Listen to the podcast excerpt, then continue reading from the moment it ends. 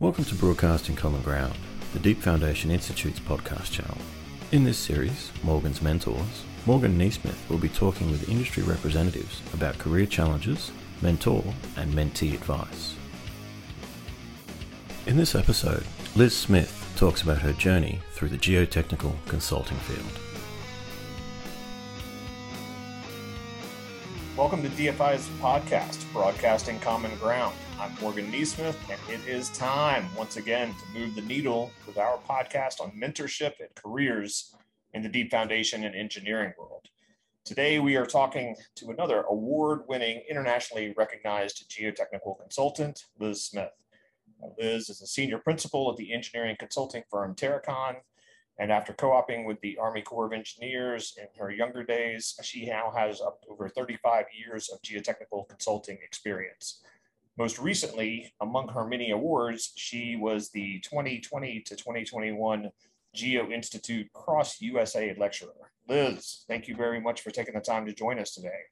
Thanks for having me it is great to have you here. I'm looking forward to it. So, the first thing I'm going to ask you to do is sum up 35 years of experience as fast as you can. But no, we, we always ask that we give our audience a little bit about your background, where you're from.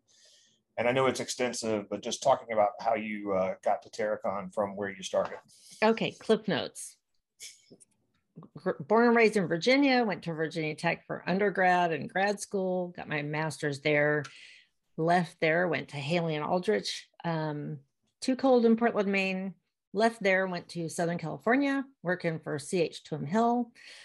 Uh, smog was too bad. Moved to Sacramento, lived in Sacramento for six years. While I was there, I left CH and went to Kleinfelder. And then they transferred me to San Diego, which is where I wanted to be when I first graduated. And then, but by that time I had three kids and we had one income and it was like, well, now I can't afford to be in San Diego. So we were there for about three years and then I got transferred to Austin and we have stayed in Austin uh, for the last 20 years. Awesome. Oh, yeah. And then I went to Terracon after I was here for six years. Sorry, forgot about that part. no worries. Uh, but we're going to get right into brass tacks. That's an extensive career. Uh, this particular podcast focuses on mentorship, and, and now in your position, having been a leader for some time, as you started, did you have any formal mentors, or if not, people that you at least considered mentors? And if they were more informal, how did those relationships start, if you don't mind? Well, so with every job, um, I, before I started and took my first job, I asked Mike Duncan, you know, okay, I have three firms I've interviewed with. How do I know which one to pick? And and he said, well, for a geotech engineer, and I'm assuming. And Mike Duncan is was a. He's a professor at Virginia Tech, very famous, world renowned. Just for our professor. audience, right? Yes, of course. Um, he was one of my advisors at Virginia Tech. And actually, I worked for him as an undergraduate. Um, anyhow, I asked him, How do I know what to pick? You know, when you have three offers, because the money was exactly the same at the time. And I was trying to figure out, you know, they were all different environments. And um, he said, Well, you want to go somewhere where you have more than one senior person you can learn from. You want to go somewhere where they have a lab and I think that was pretty much it. But it, it, but really, one one of the companies had one senior person and a whole bunch of young people. The other firm had a whole bunch of senior people and no young people. And then the one I picked had it was like you know the three bears, right? they had several senior people, several junior people. They had their own lab and it was a good fit and i actually loved it there and i learned a lot um, in fact one of the the office manager he basically took me under his wing and dragged me all over the place. Um, when he went to visit a site it's like come on let's go. When we go visit sites and his name was um, jim weaver. He and ken recker were the two uh, senior principals in the uh, office in portland maine and i learned a tremendous amount from them. But my other mentors so most of my mentors have been male because there aren't a whole lot of females in um, in geotech engineering. Um, I do have a couple of very good friends uh, who became mentors to me. Uh, one of them is Sunny House.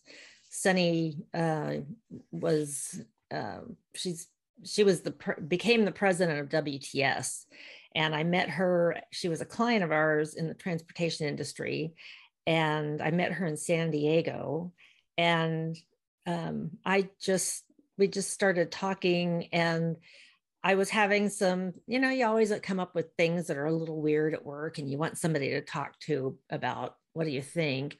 And she was willing to be a sounding board for me and gave me some great advice. And we've been friends ever since. Um, I don't talk to her quite as much now, uh, but yeah, she was the only, I think, the only female mentor that I can think of um, and she was a transportation engineer. I like that though, having not just we're talking about technical mentors, but uh, someone you could look at as uh, just a sort of a life mentor in, in, terms of that situation as well. I mean, I think that's, right.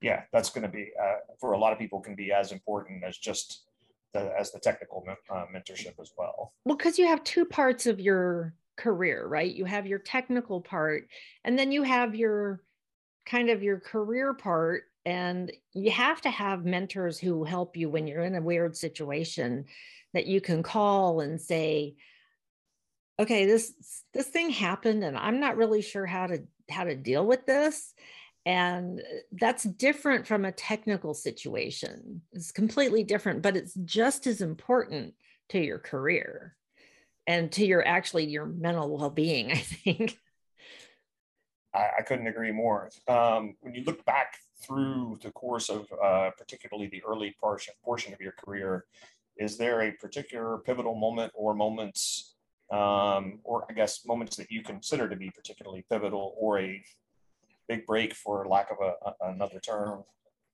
Yeah. So when I was at Haley and Aldrich, um, I mentioned that Jim used to drag me around to projects and sites, and we got this project that was a really big bridge project. It was a bascule lift span bridge.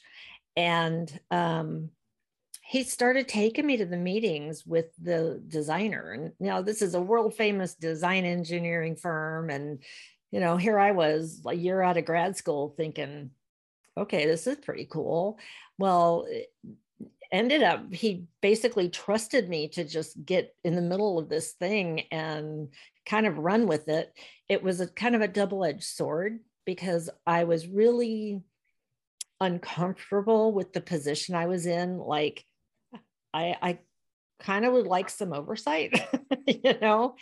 Um but he was like oh you're doing a great job. You're doing a great job. Client thinks you you're great blah blah blah blah blah. But um it, it was one of those uh, it was pivotal because it got me really into transportation first of all. That was really the first big thing for me. And i didn't realize it at the time uh, but looking back because i had you know big project like that on my resume then when i went to ch2m hill they put me in the group supporting the transportation group. And from there i ended up doing nothing but transportation work and when I was hired at uh, Kleinfelder, I was hired just to do transportation. Um, and it's been kind of like that's how my career ended up. And it was a while there where I said, I want to do something else. And I realized I'm really good at this. so I think I'll stick to this transportation thing. I get it. Awesome. Um, we're going to shift gears just a little bit. So having been in uh, this a leadership position now for some time, I think we've talked a little bit uh, as we've known each other the last few years, and I mm-hmm. think we've seen a shift in the way companies see their responsibility from a little bit of what you touched on, sort of a sink or swim mentality when we were maybe younger, to a more dedicated uh, responsibility to younger engineers for training and, and, and mentorship. But as that's developed, uh, what are still, say, the responsibilities of the young engineer, or what are the characteristics that you see that young engineers have that seem to separate them and be an indicator for future success? Okay, so I'm going to give you a contrast, right?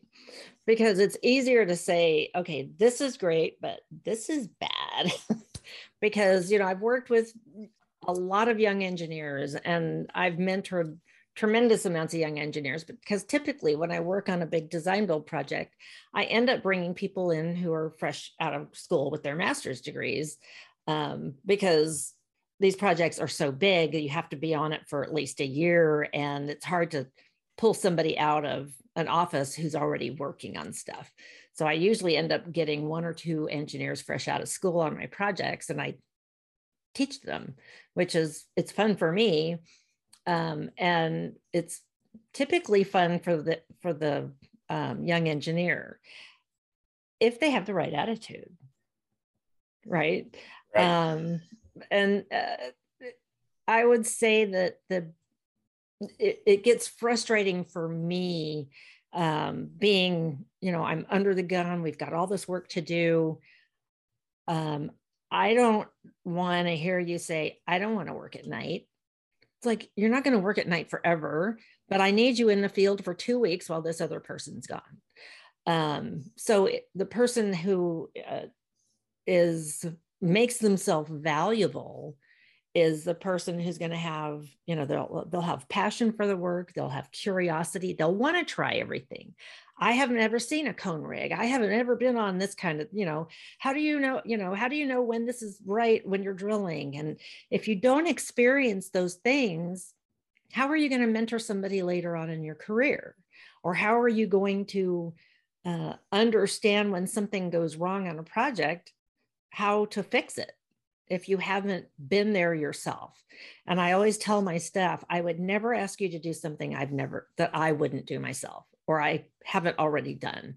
So um, I think uh, they have to, I expect them to always learn and be, you know, curious, want to learn, um, always trying to improve, willing to do what it takes. You know, projects are team efforts. And people who do well on team projects, and I'm not talking about the person who is the one who writes the report and everybody else sits back. I mean, everybody pitches in and divvies up the work and they all do it.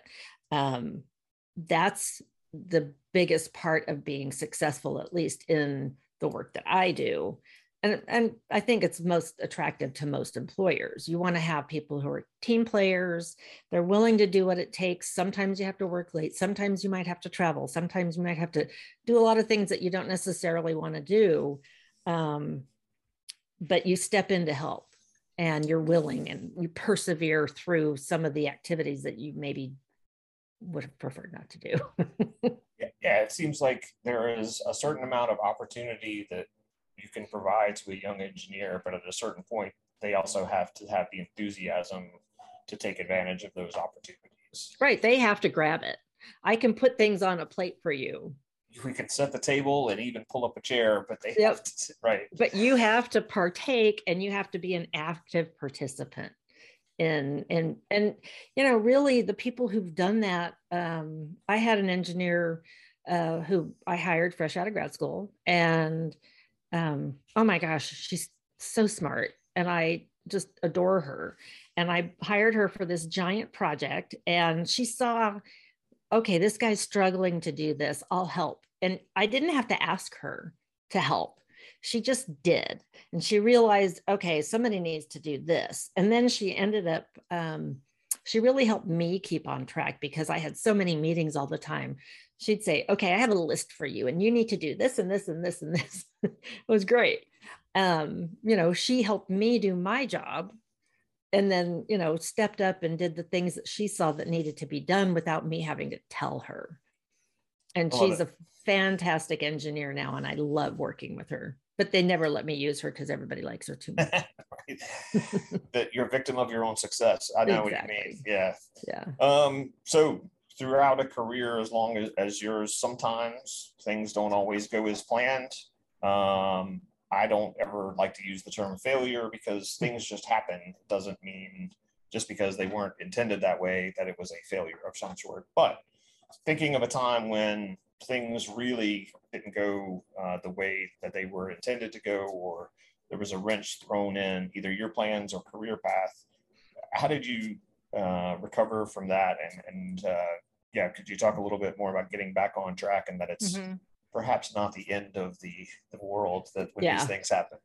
Well, I'll tell you, you know, I was at CH2M Hill for eight years and I was at Kleinfelder for 10.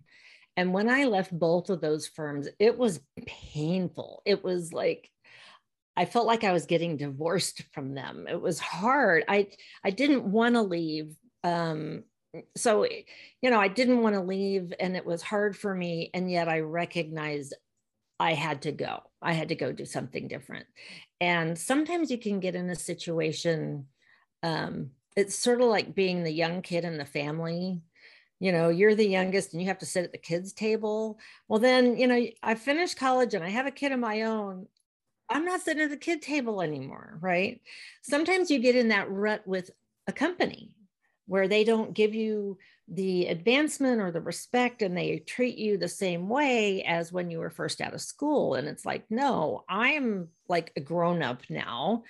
and so going somewhere else actually helps you to reinvent. And I'm saying reinvent yourself, but it's not reinventing yourself, it's reinventing how people perceive you and um, my my oldest son recently um, changed jobs and i said you know this is your chance to reinvent who you are and get the respect you want because you have but you have to do these things to get that and um, it's i always looked at it even though it was painful and i mean it was really painful both times because I, well, you know, I had so many friends. I'd been there a long time. I loved the company, but I just needed to go somewhere else. I needed to go do something else for my, you know, for my family or whatever. Um, and if you're optimistic about your new opportunity, you can turn it into whatever you want.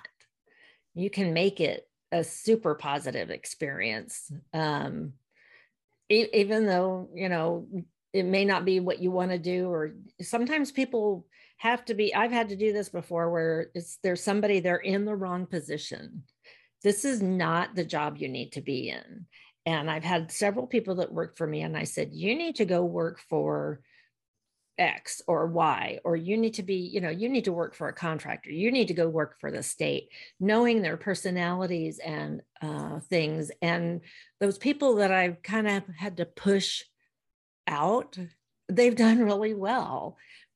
But they were mad at me at the, at the time. You're like, like, you're firing me. It's like, I'm pushing you out of the nest. this isn't the right thing for you. Consulting or whatever it is wasn't the right thing. Um, and so you have to recognize in yourself, and you also have to recognize that in others sometimes, which is hard. I think that's interesting that you touch on that the people who you have given a push out the door to another opportunity, even though they didn't see it as an opportunity, I think that speaks to some uh, younger engineers, maybe fear of change or fear of the unknown. Right. When uh, it, really leads right into the next question that I was going to talk about was a lot of time, I think this is very common in consulting and, and the consulting slash uh, foundation construction industry is there's a series of progression of changes in roles throughout the beginning of a career. And now I, I look at your career, I sort of looked at it and compared it to mine, and, and we sort of did a lot of that same thing. And now you've been at Terracon 16 years, I think, and I've been at Berkel 18 years, and it's, it's sort of like you get to that point and then you have the fit. Um, and, and I think could you talk a little bit about what young professionals should be looking for in terms of opportunities instead of maybe being a little too scared of I don't know if I want to make the change because it's kind of safe here. Maybe expand on what you were talking about with um, things getting a little bit stale where you are. Yeah. Um, I have to think about this for a second. I had some ideas on this. Um,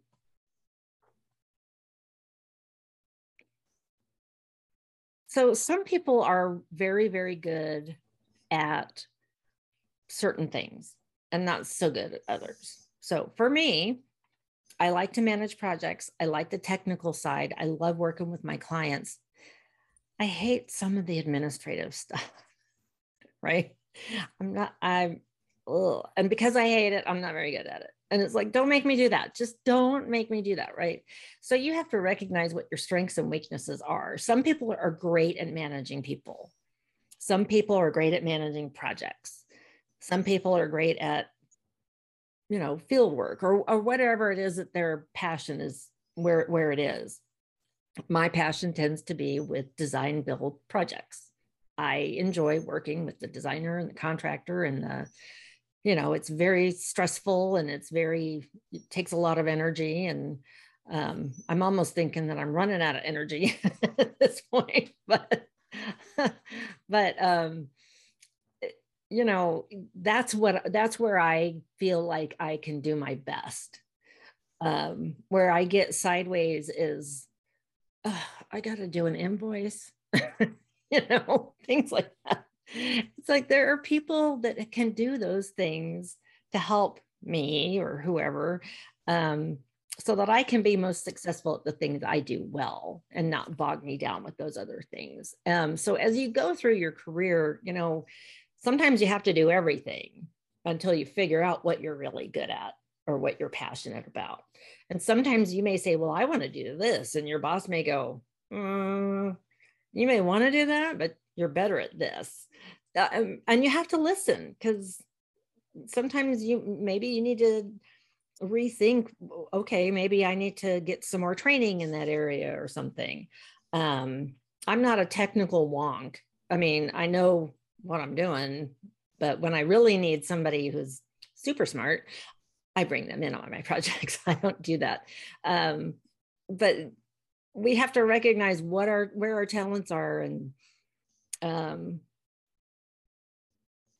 don't ask me to be an office manager. I used to think that you know i i did it i did a department manager stint because that was what i was asked to do. You know we want you to be the group manager okay well i did it and i was pretty good at it i think but i hated it and so another opportunity came with the big design build and i was like yeah, I'm going over there to do that.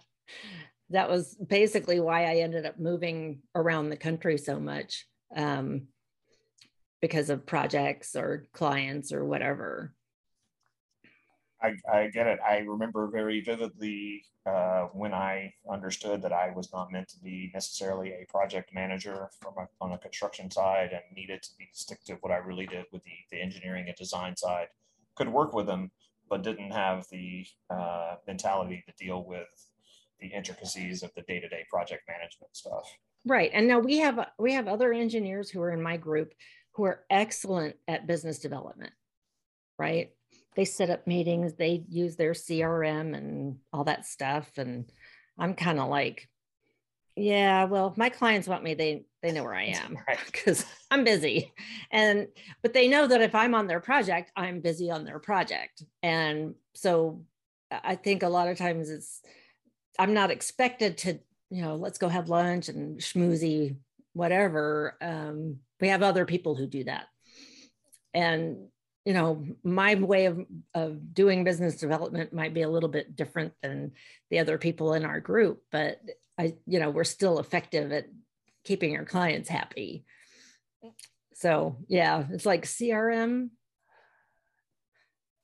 Right. I know client, client, yeah. client something management. It's a database. Client relationship management. Yeah, yeah, I think so. All right. Well, in that, I appreciate it. It's uh, we're going to take a, a brief break, but we'll be right back in a minute with more from Liz Smith. Hello, listeners. I'm Theresa Engler, Executive Director of the Deep Foundations Institute. And wow, so many great nuggets of information in the discussion today on Morgan's Mentors. Hope you found them useful. If you're a student or young professional, I want to specifically speak to you about getting involved with DFI so you can connect and interact with these experienced professionals and learn even more from them and their colleagues.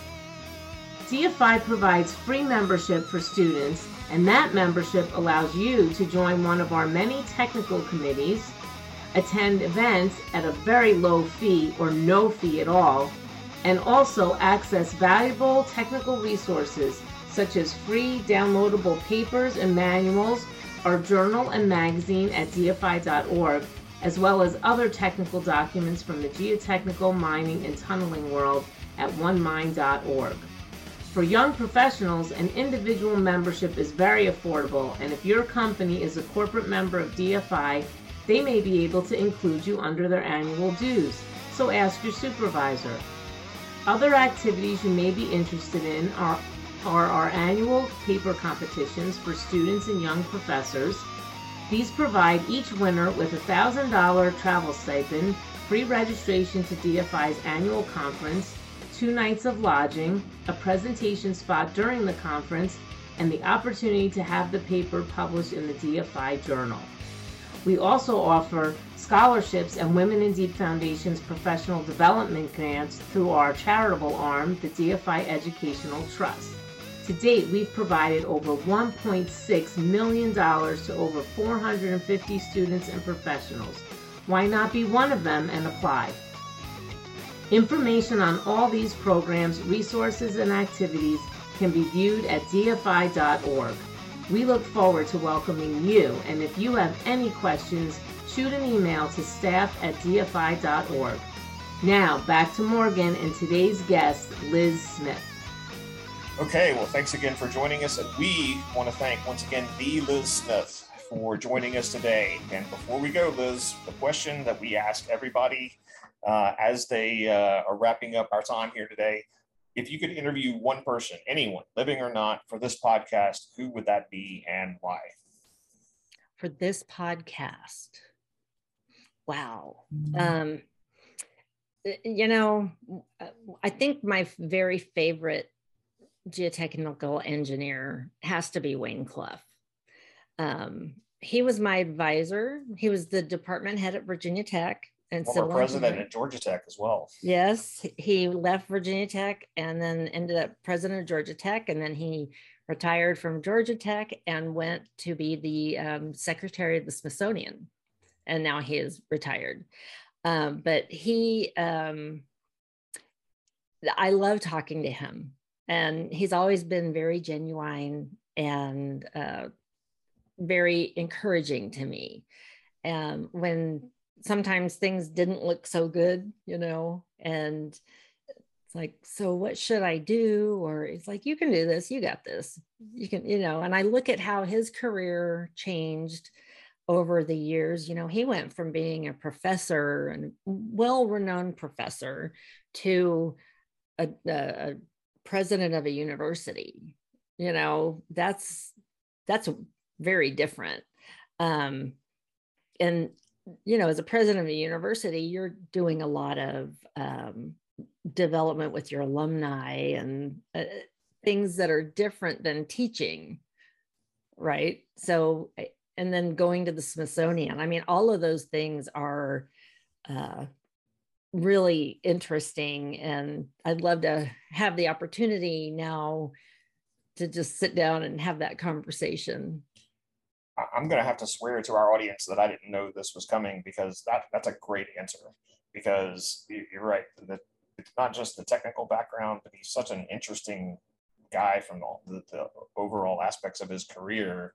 And as you said, has been a great mentor to a tremendous number of people, uh, both as a professor, uh, president, and at the Smithsonian. Yeah. So uh, you know, I, I, feel bad for our future guests because that may be the best answer we're going to get. Uh, so that was that was awesome.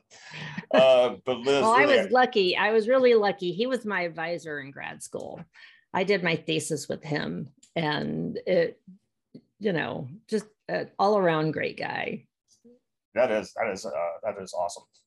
Uh, but Liz, again, we appreciate uh, you taking the time. We know it's uh, always busy, especially in the consulting world. And uh, we appreciate all of you out there in the audience listening. And we look forward to you joining us again for future episodes as we talk to more of Morgan's mentors. And until then, remember the truth will send a ripple through your body. Thanks. On behalf of DFI, we hope you enjoyed this episode.